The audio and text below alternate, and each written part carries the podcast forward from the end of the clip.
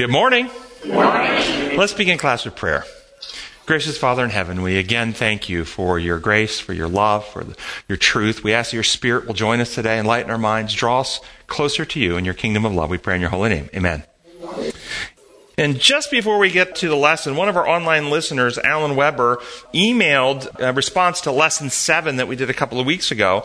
And he said, based on your excellent discussion of the Ellen White quote from Great Controversy 390, uh, 539 to 40, in the Friday section of that lesson, if you have your quarterly, that quote is there. We're going to read it in a second. I attempted to paraphrase that. Uh, I have attached it to the email. One of my recurring questions is why uh, it has taken so long to restore God's reputation. If the great controversy had been written uh, in the concept of design law instead of making it uh, so easy to support penal substitution theology, or if the interpretation of the sanctuary symbols had been more explicitly explained so the Jews, Jews didn't think salvation came from ritual, would things have moved along faster? I pray for your ministry often. Have, uh, have a great evening. Okay. So, before we get to his paraphrase, I want to share what he did. I thought it was quite nicely done. What do you think of his questions of, well, if it wasn't in such symbolic language, if it, if it didn't speak about so much law all the time, wouldn't it have been easier for the gospel message to go forward? You hear the question? Well? It is timeless. So, what's the assumption in the question? There's an assumption in the question. That it would have been easier. God made a mistake. God made a mistake, it would have been easier. No, the, the base assumption is that it wasn't actually presented in the other way first. That's the base assumption. That it wasn't presented in the design law reality of things first. That's the assumption, isn't it? Here's a quote from Patriarchs and Prophets, page 364. If man had kept the law of God as given to Adam after his fall, preserved by Noah and observed by Abraham, there would have been no necessity for the ordinance of circumcision. And if the descendants of Abraham had kept the covenant of which circumcision was a sign, they would never have been seduced into idolatry, nor would it have been necessary for them to suffer a life of bondage in Egypt. They would have kept God's law in mind, and there would have been no necessity for it to be proclaimed from Sinai or engraved upon the tablets of stone. And had the people practiced the principles, here that word principles of the Ten Commandments, there would have been no need of the additional directions given to Moses. So the the base assumption I'm challenging in the question. See, we you know it, we all do this because we pick up where we stand in the flow and the history of time, and our understanding is the best we can grasp with our point of time. So our point of reference is is what we're digging ourselves out of, and so there's an assumption that's the way it's always been. This paragraph suggests that's not how it was originally given. It was originally given, and it's read. I imagine that God, speaking to Adam and Eve in Eden, was speaking quite clearly to them prior to the fall, explaining how reality works. But what I hear happening was that after sin, the human being became more and more corrupt with misunderstanding, with lies, with selfishness, with sin further and further away from understanding God's reality. And so God stepped down and began to dumb down the message to meet people on their level of comprehension. Eventually, dealing with slaves in Egypt who are operating at level one moral development, we've talked about before, reward and punishment. And at level one, you have to be powerful. And the powerful one is the one who can mete out the punishment and, and beat up everybody else. And so we worship the powerful one. Level one, reward and punishment. And so God dumbs it down for them. And then to lead them back out of that slowly over time, God has been wanting us to come back to level seven, friends of God. This is how I understand it. So I, I, challenge the, you know, it's, it's kind of like God is, is made out to be beautiful here, as you understand this, like a parent who speaks differently to their two year old, to their eight year old, to their 15 year old, to their 35 year old. The parent speaks differently because their comprehension levels are different, and God speaks to people at all their different levels, trying to enlighten them as best they're able to comprehend. Yes? So, if we expect to be on level 4, for example, or 5, should we go back and read the Old Testament and try to learn from it? Sure. Absolutely. And so, so another question, why is the, then the Bible written sometimes very difficult to understand or comprehend? Why are math textbooks written sometimes difficult to understand or comprehend? Are they? Have you ever read a math textbook and found it difficult to understand and comprehend some of the problems in there? That's a tough one, man. That's a, that's a difficult one. Why aren't math textbooks just lists of answers? Here's all the answers. What happens if I get all the answers? I memorize the answers, I get the exam, and I, I put down the answers so I get all the answers right. Do you know how to do math? No. No. Okay? God doesn't want people to memorize the right answers. He wants people to understand reality how reality works, how he built reality work, what the problem of sin actually is. Why is it wrong to go against his designs, what we call his laws, how he's constructed reality work? What's the consequence for doing that? So we become mature people, Hebrews 5:14, who've developed the ability through practice to discern right from wrong. That's why it's written for you to wrestle through those difficult just like you're wrestling through a math problem. So you can see, oh, oh, I see that. And why you wrestle, it helps you grow, helps you develop capacities. You wouldn't develop capacities. And one of the corruptions I will tell you in our society and in our churches is that we don't teach critical reasoning. Here's evidence. Let's reason through the evidences and draw a conclusion. We don't teach it. We teach indoctrination. Here's what you need to believe. Here's what the, what, what the conclusions are. So we give a list of 28 fundamentals in church or at school. We give philosophical perspectives like we teach, you know, godless origins and evolution, but we won't allow evidence to come in that would refute those beliefs. And we indoctrinate this is what it means. And so kids don't question. They're just told what to believe and they don't develop critical reasoning. And so our challenge really is to present truth and love in complex ways so people can reason through and come to their own conclusion. And that's what Alan did here. So let me read the quote from Great Controversy 539 and then his paraphrase. And we went through in detail this quote last week, so we're not going to do that again this week. If you remember, it took us like 40 minutes to go through this quote. But uh, he just paraphrases it very quickly. God has given in his word decisive evidence that he will punish the transgressors of his law. Those who flatter themselves that he is too merciful to execute justice upon the sinner have only to look at the cross of Calvary. The death of the spotless Son of God testifies that the wages of sin is death, that every violation of God's law must receive its just retribution. Christ, the sinless, became sin for, for man. He bore the guilt guilt of transgression and the hiding of the Father's face until his heart was broken and his life crushed out. All this sacrifice was made that sinners might be redeemed. In no other way could man be freed from the penalty of sin. Every soul that refuses to become a partaker of the atonement provided at such cost must bear in his own person the guilt and punishment of transgression. Remember, we read that and you go, oh, but then we actually read what followed. The explanation of how this is simply, this is simply the outworking of reality. That's all it is. There's no imperialisticness. God isn't using his power to inflict any of this. This is just what happens if you decide to break the laws upon which God built life to operate upon and refuse to let him set you right or put you back in harmony. Here's the paraphrase. The Bible is an inspired history of how God deals with his children.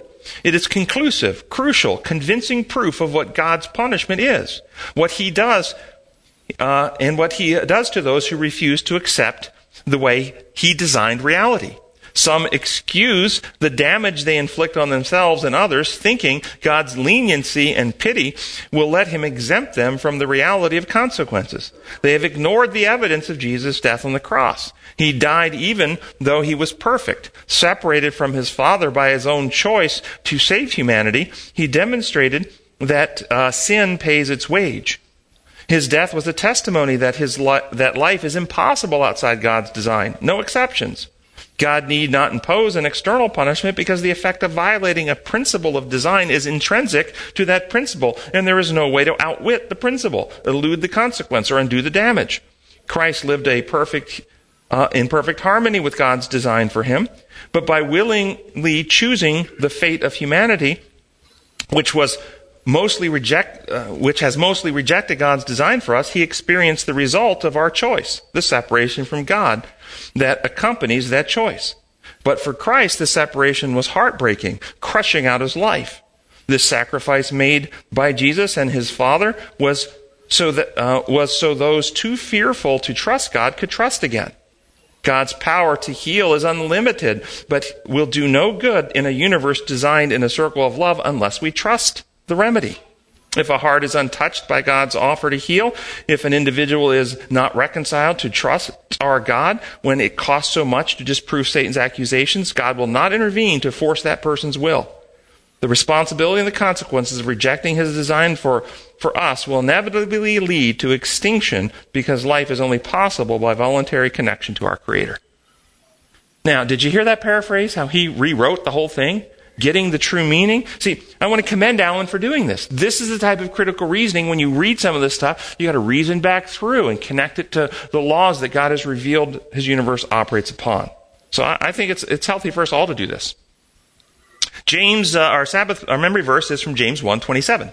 Pure and undefiled religion before God and the Father is this: to visit orphans and widows in their trouble and to keep oneself unspotted from the world.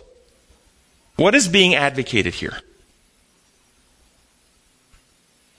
What do you hear being advocated, being promoted? Do you hear that this is talking about providing financial support, donations?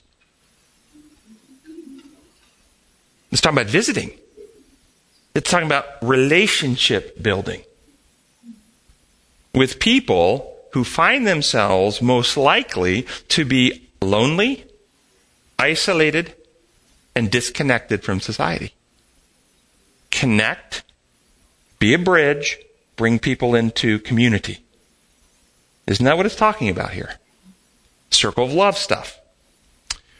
And why is he why is he advocating for this bridge building rather than simply donating to the local orphanage? What is the biggest impact on changing people? Isn't it connecting with people? Relationship with people? And what would be the purpose of visiting them? What's the purpose? What's the goal in the visitation? Well, get your, you know, little little track and take over and knock on the door on Sabbath afternoon and leave them their track. Is that the goal? Share within the love of God. Visit for ingathering. Well, it does change us to do it, but what's the purpose? Is the, is the purpose to visit for, for primarily to change us? Is that the reason? But it certainly does. Relationships. To, yes, it's to connect with them as people, to let them know that they are valued as people. Uh, who is to do the visiting? How much visiting is enough? How many do we have to visit each week to fulfill this? If, if, should a pastor, parentheses, or any person, visit the orphan and widow while neglecting their own family? No. That's never happened, has it? Pastors so busy doing the visitation, they actually don't take time with their own kids.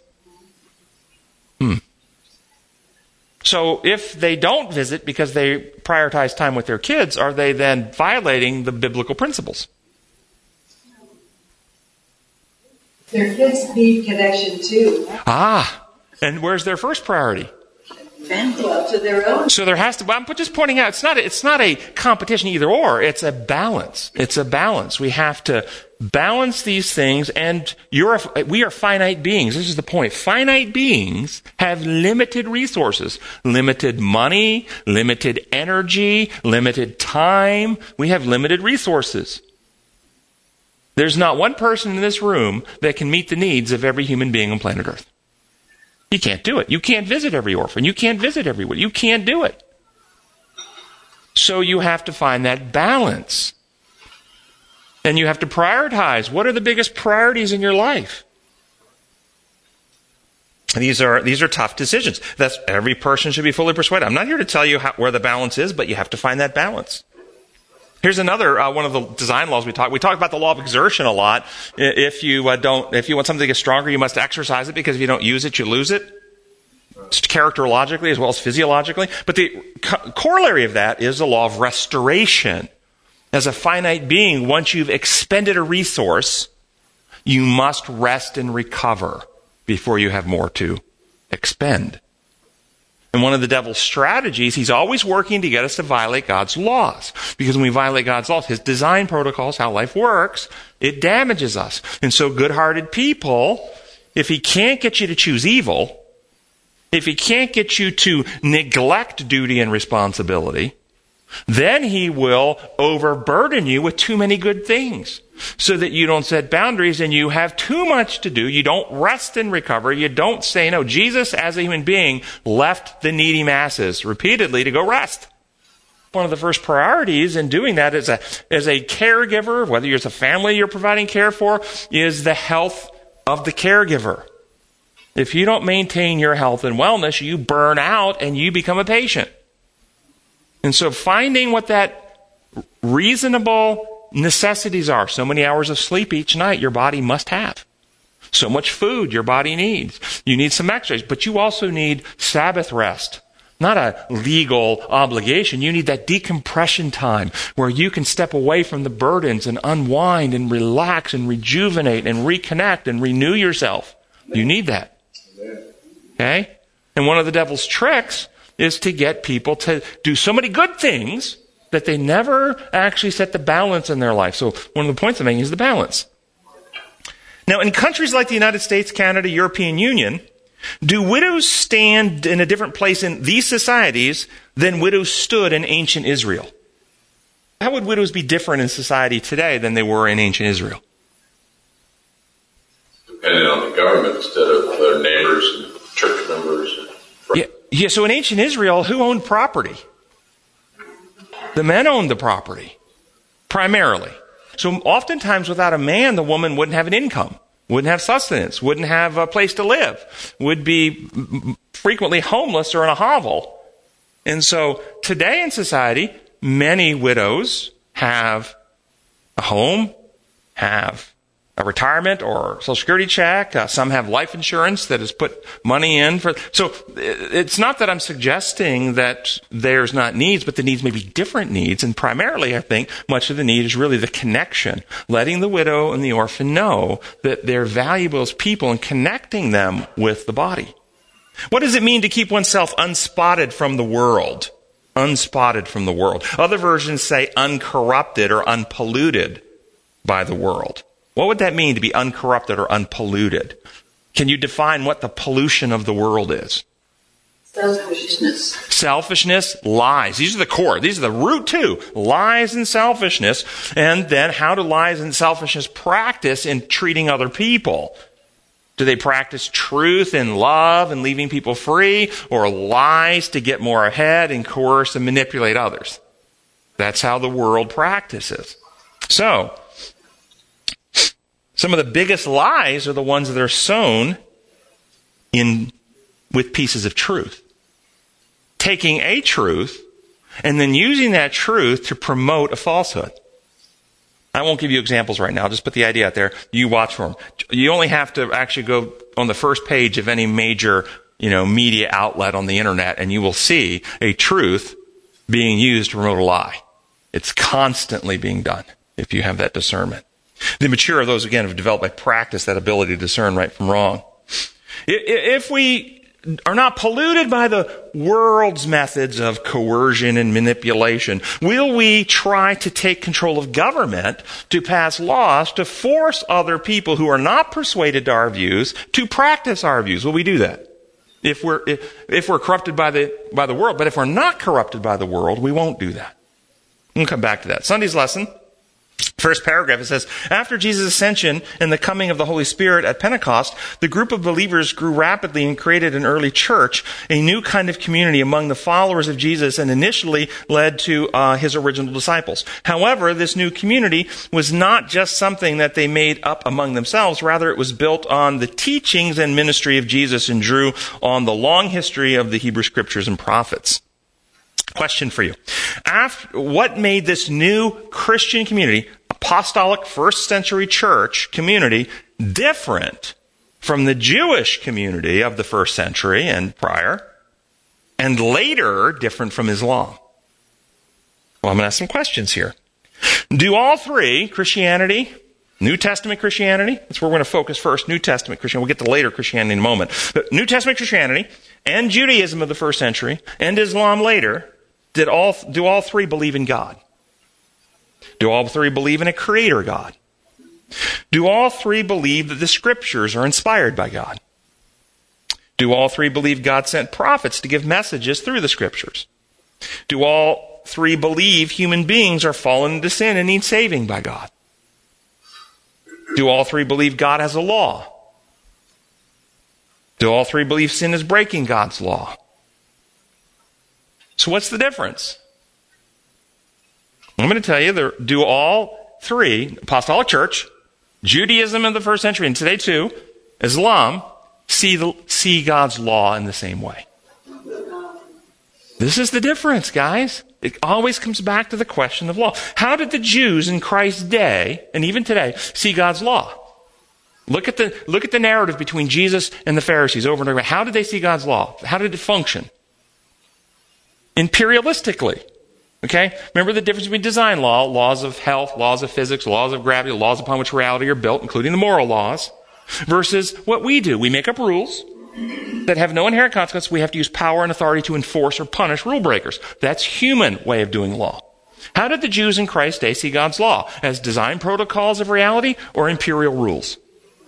Imperial rules. And Christ kept breaking their, their interpretations of those rules constantly to put people in harmony with the design law.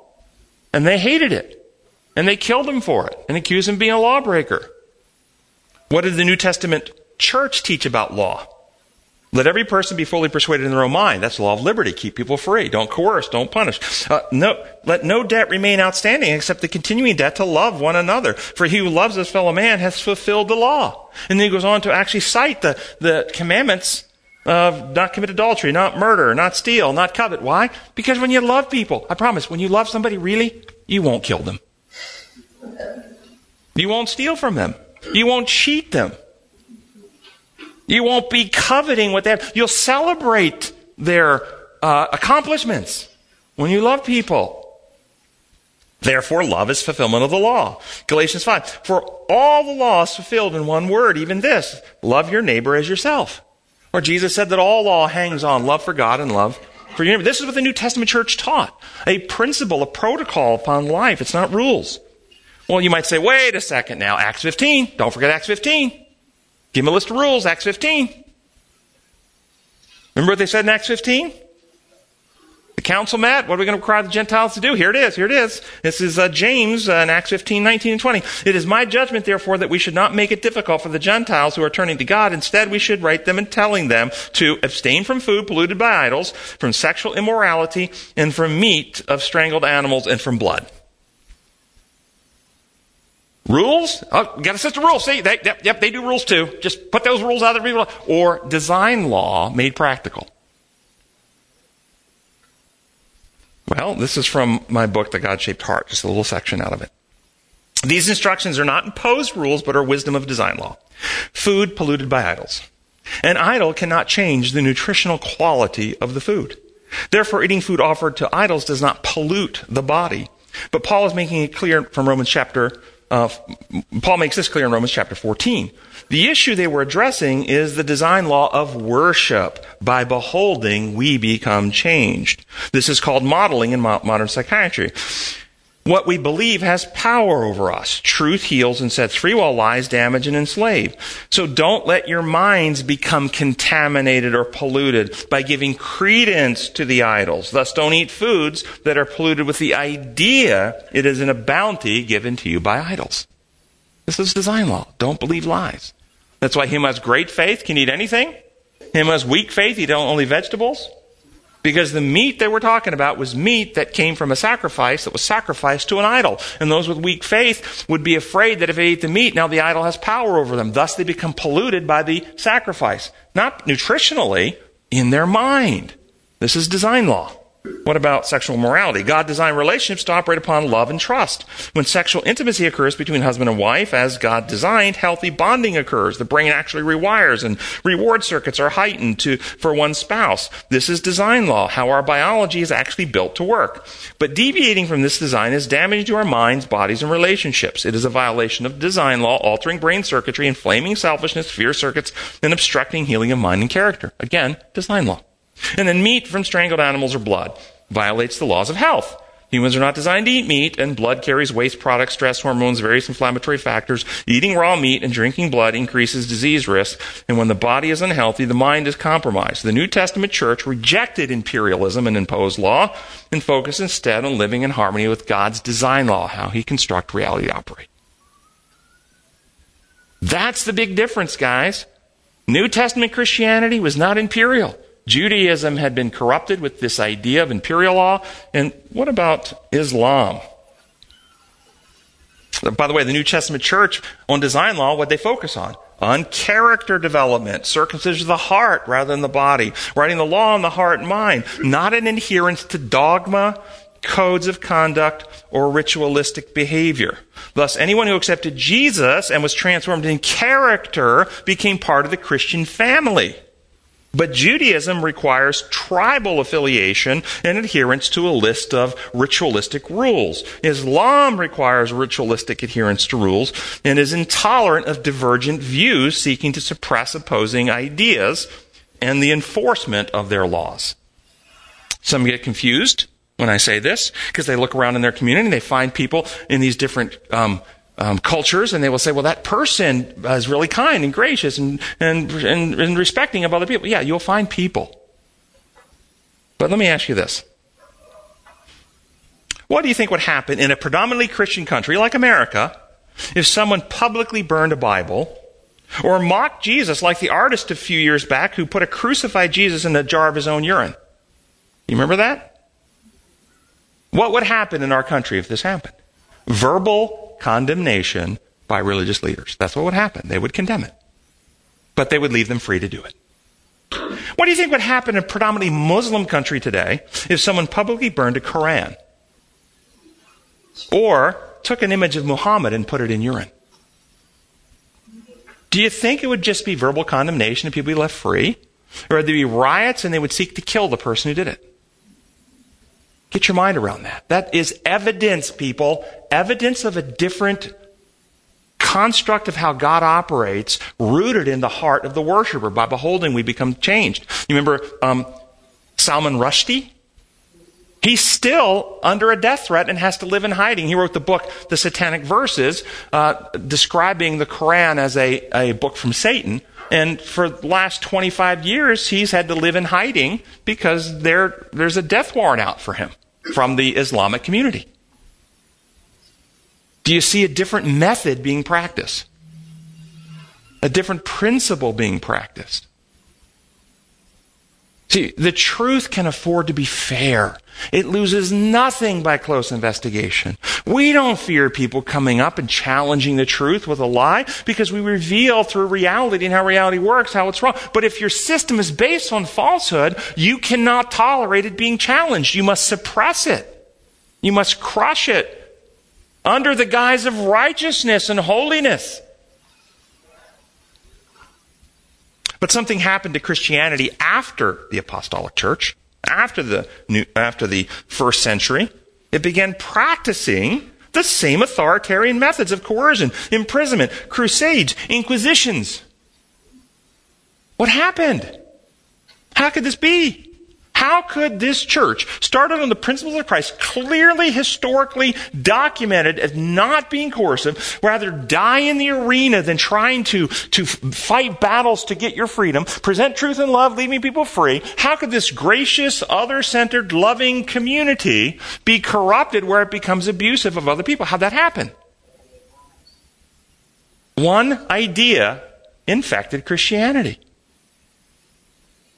And it's the same infection that started in heaven. If you read Ellen White's writings, she talks about how this was the issue in heaven, and it will be the issue at the end of time. And it's a question over God's law.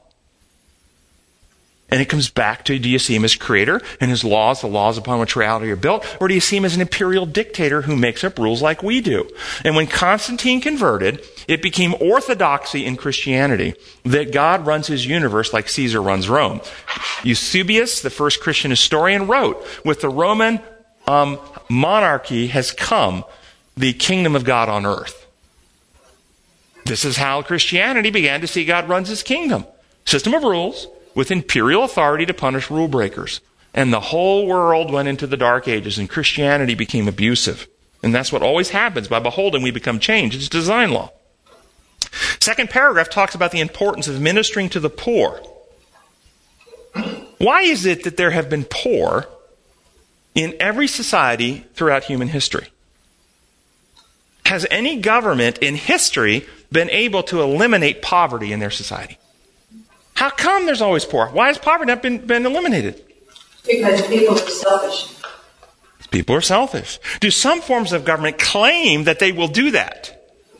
Yes, Socialism and communism have claimed that they will eliminate poverty and all will be brought up to have equality uh, financially, socially, and so forth in the society. Uh, have these methods been tried in different countries of the world historically? We have evidence of how they work. And do they work by eliminating poverty? Has it worked? No. Or, in fact, every time these methods have been employed, those countries end up genociding their own people. Nazi Germany, uh, communist Russia actually killed millions more than the Germans did. China, Cuba, Nicaragua. Every time these methods are used, it ends up in genocide of their own people.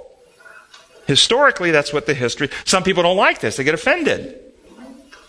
You said selfishness? Power corrupts. Absolute power corrupts absolutely. That's what happens in these forms of government. Power gets consolidated in a small group and they end up abusing people. It happens every time. That's why the founders of the United States government broke the powers up in three branches legislative, judicial, and administrative or executive powers. And they broke the powers up to limit the damage any one person or group of people could do. That was, that was the reason, because they understood that there's no human government that's going to actually not become corrupted by selfishness if you give them enough power. It's always going to happen. And even with the three powers being broken up in this country, um, do, uh, do we see corruption happening? Do we see abuse happening? It gets, it, it, there's checks and balances. It, it limits it somewhat. There's redress and so forth, but it's still happening. But to me, the, the much more vile, it's much more vile to abuse people while claiming to be protecting them than just doing it forthrightly. See, uh, nurses who, by their occupation, present themselves as helpers, there to assist someone to recover, but end up murdering their patients. You've read stories like this. That's much more vile to me. Uh, child care workers and priests who present to protect children and teach them and help them grow that molest them politicians who promote socialism and communism, promising equal economic and social success to all people, only to exploit and abuse their own societies to their own advancement. This is much more vile. At least a capitalistic government tells you right up front what its goals are. They're selfish. Right up front. Our goals are for people to make more money. We're not here primarily for us to make your life better. We're here for everybody to fight to get ahead on their own. Get rich. Yes, I'm not here to suggest this is representing God's government. It clearly is not representing God's government. But because it's dog eat dog. It's survival of the, of the financially fittest. It's, it's not help your neighbor. It's get ahead of your neighbor. That's what capitalism is. It's not godly. Don't anybody think I'm here promoting capitalism as God's way. I'm not. But I'm promoting the fact that it's upfront about what it's trying to do. It's honest about what its, its goals are. Back to the question of caring for the poor. If all Christians gave the maximum amount of money that they could possibly afford to do every week of their life to help the poor, every Christian gave maximum amount of money they could afford every week, would that eliminate the poor and the poverty in this world? No. Why not? Money's not the issue. Oh, she says, money is not the issue. You are clearly a heretic. Everybody knows if we could just spend more money on the problem, it fixes it. That's the American way. More money, more money, more money, and we'll fix the problem. More money, you're right. What, eh, more money will not fix the problem because the problem is really not ultimately about money. Does this mean, though, we should ignore the poor and not minister to help them? Because no matter how much money we throw at it, they'll still be poor. So we should ignore it? So, what is the right action to take towards the poor and the needy? Well, I found a couple of quotes out of a book you might have heard of called Counsels to the Church. I found these quite interesting. First is page 284. There are two classes of poor whom we always have within our borders. Those who ruin themselves by their own independent course of action and continue their transgression, and those who, for the truth's sake, have been brought into straitened circumstances. We are to love our neighbor as ourselves, and then toward both these classes we shall do the right thing under the guidance and counsel of sound wisdom. Pause right there. Is this suggesting that perhaps we are to think about how we interact and deal, the, the circumstances of a person in poverty, how it came to be that they're poor, that we're to think about what is necessary in our response? That the help provided may vary depending on how a person in need became to be in need? Is that, is that suggesting that idea? Let's keep going with the quote. There, are, there is no question in regard to the Lord's poor. They are to be helped in every case where it will be for their benefit. Whoa, was that a clarifier? Does this imply that there are times when helping someone might not be for their benefit, even though they're in need? Can you think of an example of someone in need that to give them some help would actually not be for their benefit? Third world country. Third world country. Just dumping money into, into governments in third worlds that don't actually help their people with it. Okay. How about the prodigal son? Was the father still a wealthy man? How come the father didn't send an agent to put the boy up in a Motel 6 and give him pizza from Pizza Hut every day? He could have done that. Why didn't he? What was the boy likely to think? Hey, I'm getting by. It's not so bad here. He had to hit what some call rock bottom. And when he hit rock bottom, it says in the pig slop, eating the pig food, it says he came to his senses and realized it was better back home with dad. There's an example of helping somebody would have just kept them from repenting and turning and going home to the healthier way. Keep on with the quote. God wants his people to reveal to a sinful world that he has not left them to perish. Special pains should be taken to help those who, for the true sake, are cast out from their homes and are obliged to suffer. The poor among God's people must not be left without provision for their wants. Some way must be found whereby they may obtain a livelihood. Ooh, ooh, she just blew it right then. Did you notice what she said? That they must be found a way to be employed, a livelihood where they can make their own way in the world, not just give a handout to somebody in need. Why? Why is employment better than a handout? Your integrity, your dignity, your self-worth. Exactly right. Uh, the, the, the, the law of restoration we talked about earlier. God wants people to be industrious, to develop their capacities and their abilities. And if they don't exercise those abilities, they will lose those abilities. And He wants us to offer meaningful employment to people who are in need of a job and so forth and so on. Some will, some, continue with the quote. Some will need to be taught to work. Others who work hard and are taxed to the utmost of their abilities to support their families will need special assistance. Ah, so now she notice, notice this is thoughtful. This person's working hard, doing all they can, but it's not a living wage. They need extra help. And then uh, one page later, page 285. Some of you are going to be uncomfortable with this, and I apologize. Methods of helping the needy should be carefully and prayerfully considered. We are to seek God for wisdom, for he knows better than short-sighted mortals how to care for the creatures he has made. There are some who give indiscriminately to everyone who solicits their aid. In this they err. In trying to help the needy, we should be careful to give them the right kind of help. There are those who, when helped, will continue to make themselves special objects of need. They will be dependent as long as they see anything on which to depend. By giving undue time and attention to these, we may encourage idleness, helplessness, extravagance, and intemperance. When we give to the poor, we should consider, am I encouraging prodigality? Prodigality, that's a word you use a lot, isn't it? Its root is prodigal, like the prodigal son. It means wasteful, squandering one's resources and abilities. That's what prodigality means. You can use that this week somewhere. Am I encouraging wastefulness? Am I helping or injuring them? No man who can earn his own livelihood has a right to depend on others. Uh oh, guys. This is clearly, clearly wrong. We know that the modern era of the 21st century that the wealthy should just pour their wealth upon those who are not wealthy and give them everything. Do you understand that God is, is primarily concerned with people developing character that's godly?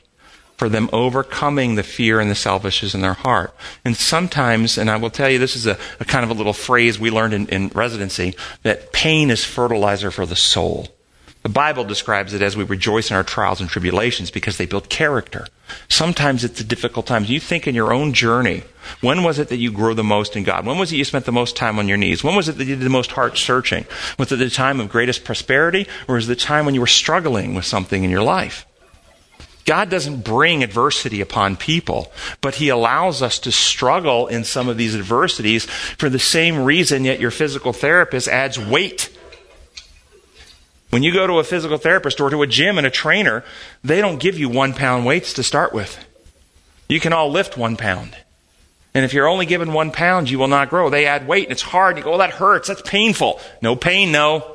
Gain. No gain. But after you lift those weights and you come back after two weeks, it goes, this is easy. What do they do? Oh, are you against me? Are you trying to ruin me? Are you trying to push me down? Why are you putting more weight on me? Well, this isn't just about muscles, it's about character. It's about growing in confidence, about growing in your wisdom and your decision making, your ability to tolerate stress. Difficulties come. God wants you to grow. So you can stand like Shadrach, Meshach, and Abednego, Daniel in the lion's den. You will not get, we will not, I will not get to a place like that if I haven't had some tribulations and trials to fall on my knees and trust the Lord through prior to days like that. That also gives us a purpose to connect with other people as well. Yes you know, if, if I've gone through transportation problems and childcare problems and overcame it, then I can help somebody else when they have face the same thing. You, yep, you develop skills, wisdom, problem solving abilities. Exactly. Monday's lesson talks about Dorcas. Just a couple points I want to make. She died. Very uh, grieved. The, the community was very grieved. Called Peter. Peter prays. God resurrects her.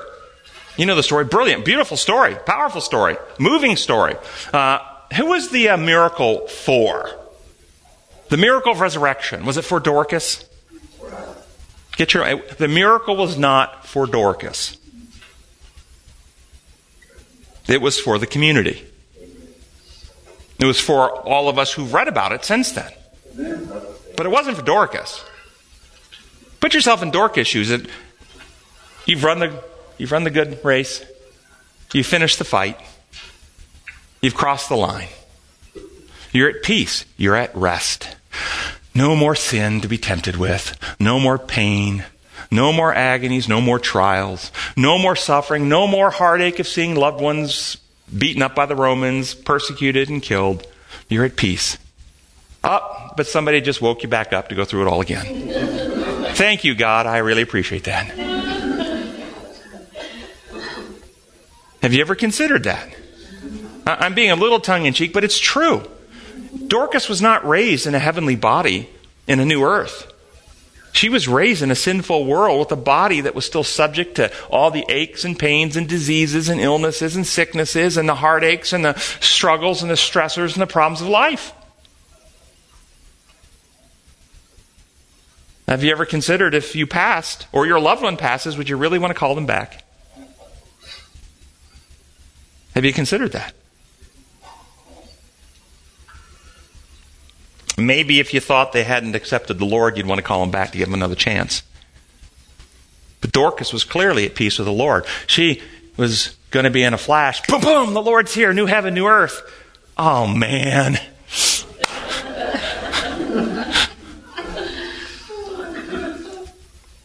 but she must have been such a friend of God, really, such a friend of God, that she wasn't disappointed. Well, Lord, if you, have if you have more for me to do here, thank you for the privilege of serving. Thank you, Lord. Wednesday's lesson, Paul's letter to the Romans. Uh, I think I'm going to jump ahead and skip Wednesday. There's uh, some stuff in there. Well, we're going to get to the later in the Wednesday. Let's go to the third paragraph on Wednesday. Third paragraph says Paul describes in practical terms uh, that uh, this kind of life, what this kind of life is about, and it talks about practicality of living and so forth, um, and applying these things in your community. Um, what is a Jesus like response to the uh, injustice in society today? What is the danger to the, quote, social justice, unquote, movement? The danger is trying to promote good goals, godly goals, with Satan's methods. You can't change hearts with legislation. You can't instill love by coercive punishment. Good goal, social justice, good goal.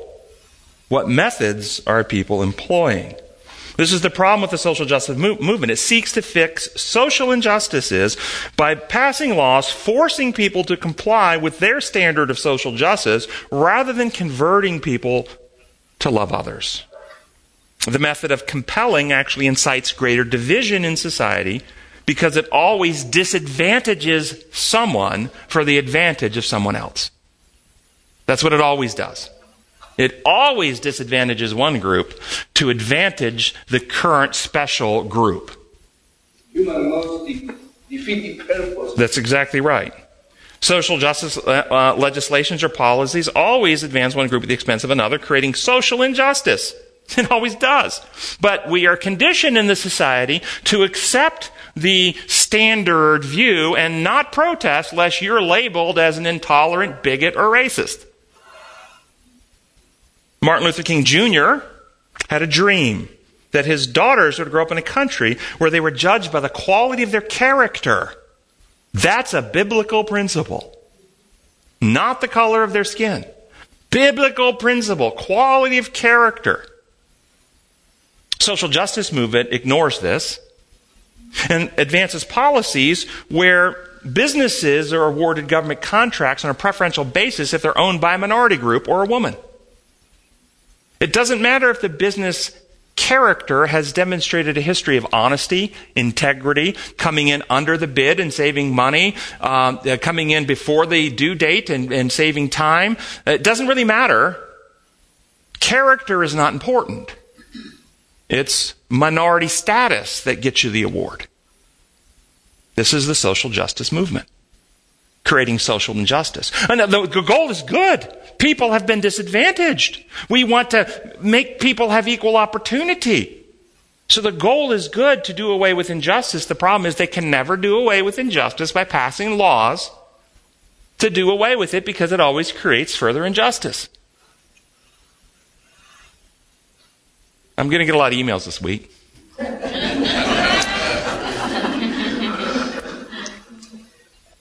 The godly social justice only occurs when we love people as equals and value godly character and advance godly principles. Every person be fully persuaded in their own mind. We have to have new hearts and right spirits. Treating each other as family and friends. This transformation is obstructed by the social justice movement as many good people will divert their energies into policy and legislative actions rather than ministering love to their neighbor and seeking to love others as yourself. Seeks a good cause, social justice movement, good cause, equality of all people, but it uses imperial methods. It'd be like the doctors who were trying to cure George Washington of his pneumonia. Good cause. Let's, let's save his life but they leached and bled half of his blood supply. Bad method. Bad method. Good cause, good goal, bad method. This is what's happening in society. This is why Jesus and the apostles did not seek social justice changes of the Roman government. Despite slavery, despite rampant child abuse, trafficking, killing people in the arenas, they sought to change the hearts of people, and in so doing, society changed.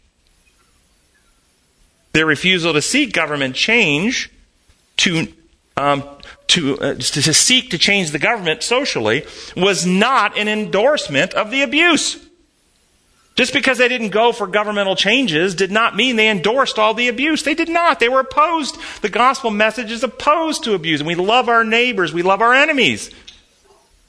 Some people say, if you say that, that this, then you're, then you're supporting the exploitation of innocent people. No, you're not. You're absolutely opposed to it. It's about the methods one employs to achieve the goal. And I'm going to tell you, I'll say this, I've said it before, you cannot win God's cause using Satan's methods. And this is one of the tricks of the devil at the end of time. He's going to come forward with a good cause. Worship God. Good cause. Worship God. But if you don't, we're going to imprison you. Bad method. Selfishness in the heart can never be resolved through coercive and legislative measures. Can never. Does this mean we don't seek to pass laws in our societies where we have the influence to influence laws that are harmony that, that are more in harmony with God's principles. Does that mean we don't we don't tempt to and when we have that? No. Of course we put godly principles to bear when we have the option to do so. But we recognize the limitations of those principles and we don't cross the line of violating individual conscience. That's why the Bible teaches every person to be fully persuaded in their own mind, and that we are to not conform to the pattern of this world, but by be renewed in the renewing of your mind. The uh, lesson on Thursday is about James and about what James taught. And James taught that faith without works is dead. Did you know that Martin Luther, the great reformer, thought that the book of James, Hebrews, Jude, and Revelation he could not find Christ in these books, and he thought they shouldn't be included in Scripture. And so in the German Bibles, even today, those four books are at the back of the Bible. Because he didn't think they should be included in Scripture. I cannot find Christ in these books, he said. Why do you think Luther had a problem with these books? Because Luther created a legal fiction known as penal substitution theology. And in this fiction, Remember, fiction is something feigned or imaginary or invented, not reality. And penal substitution theology is fiction. It's not reality. In this fiction, God's law functions like human law. That's not reality. That's fiction. Imperial rules requiring enforced or external punishment. Fiction. Sin, then, in this fiction is breaking the imposed rules. Uh, putting sinners in legal jeopardy with the ruling authority. God's justice in this fiction requires a sinner to be punished in order to uphold the law. Uh, God must therefore inflict the punishment upon sinners. Jesus came as man's substitute, and all sin of all people from all time was placed on Jesus, and God punished Jesus, killing Jesus on the cross in our place as our substitute in this fictional worldview. Legally, then, the punishment of all the sins was accomplished in Jesus at the cross. So, here's the point for Luther, the big one. There's no unpunished sins left to be purged in purgatory. The whole goal of the fiction was to get rid of purgatory. So there's no unpunished sins left because they're all been punished in Jesus, so no purgatory. The saved merely have to accept Jesus, claim his blood payment, and in the courts of heaven they are declared to be legally righteous even though they're still unrighteous on earth.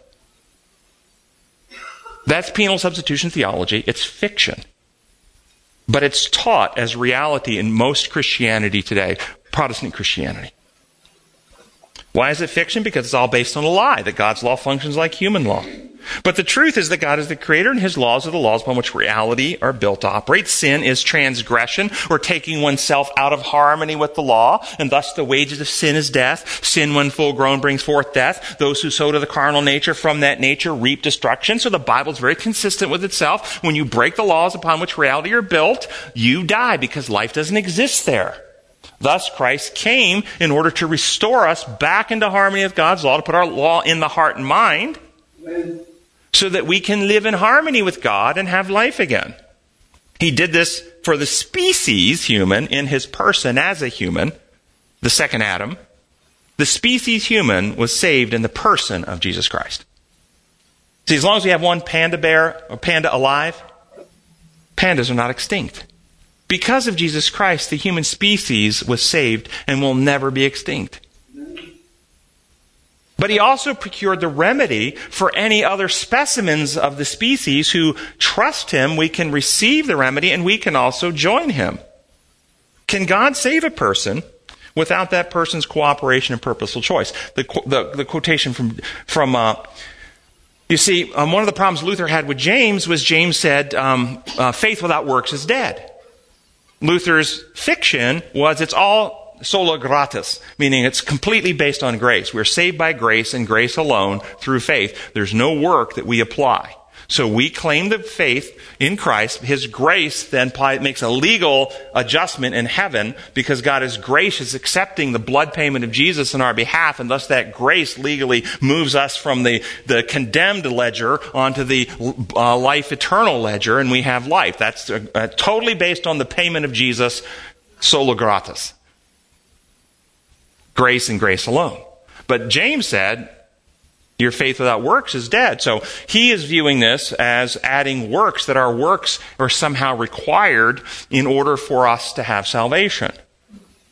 This goes again, the argument, this is back the argument between Catholicism, which it's not just the grace of God, it's also the sacraments and the works you have to do added to the grace of God in order for you to have salvation, and that's rejected by Protestant Christianity. The problem with both of their arguments are they're both arguing in the wrong ballpark. They're arguing both, both groups, Catholics and Protestants, are arguing in the landscape of imposed law. Once you get back to the truth that God's laws are the laws upon which reality are built, the entire systems of both are evaporated away and we come back to how reality works. Christ achieved singly and alone in his person the salvation of the species human. As, not, as Ellen White says in Christ's Object Lessons, in the uh, robe of his righteousness, there's not one thread of human devising. He achieved this by himself. But having achieved, and so you think of this as achieving remedy. But having achieved the remedy, offering it freely to us requires our participation to experience the remedy.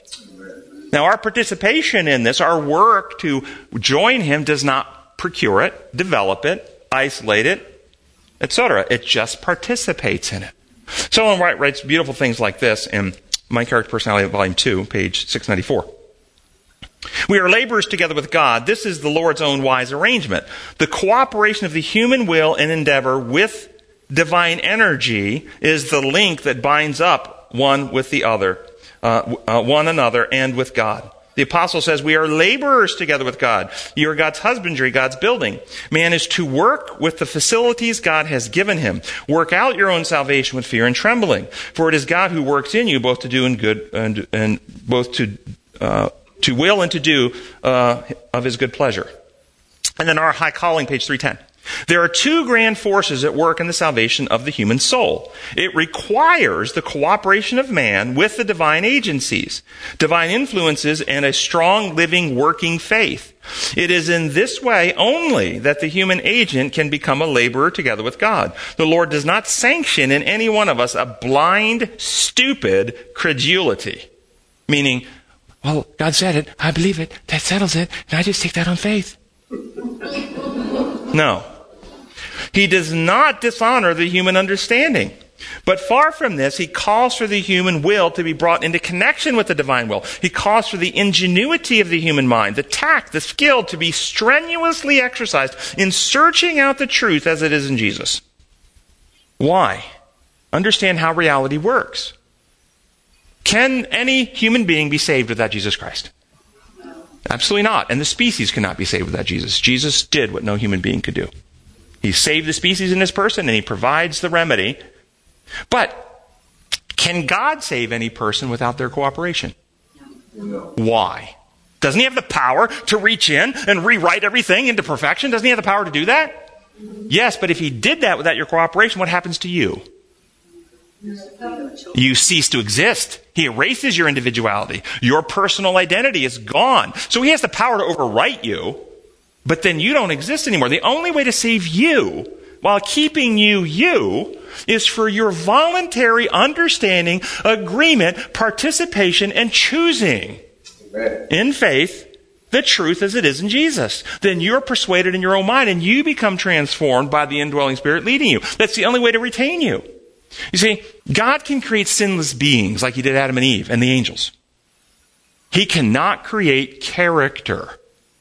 Character has to be developed by the individual choices. We can't create sinless character, but we can choose to participate, identify, and accept all the character attributes of Christ dwelling in us. Identify, yes, I love that, Jesus. I love your honesty. I love your integrity. And I choose to align with that. Help me to be more honest and more person of integrity. I love the fact you didn't let fear dominate you and you didn't choose the path of fear to save yourself. Lord, help me make love-based decisions, not fear-based decisions. And we start identifying with and we get the dwelling spirit who enlightens our mind with truth and love. And we start making those types of decisions, receiving it from Christ through the Spirit, but choosing to embrace and identify identify with. Thus, we are working out our own salvation, not developing the remedy, partaking of the remedy. Our gracious Father in heaven, we thank you so much that you are an amazing God of love who built all reality to operate in harmony with your own nature principles. Lord, we were born in sin, conceived in iniquity. It wasn't our fault we are this way. And, and you know that. And thank you for your grace and thank you for Jesus for achieving what we never could achieve. And we ask for your Spirit to take his victories, the truth and love and perfection of Christ, and, and enlighten us to it, draw us for it, and as we choose it, then fill us with your Spirit, writing your law, your methods, your principles, your character on our hearts and minds that we can be effective in communicating this truth to a world in darkness and practicing your principles of loving our neighbors and not getting caught into the methods of the world, being contaminated by the worldly methods, Lord. We pray in your holy name. Amen. Amen.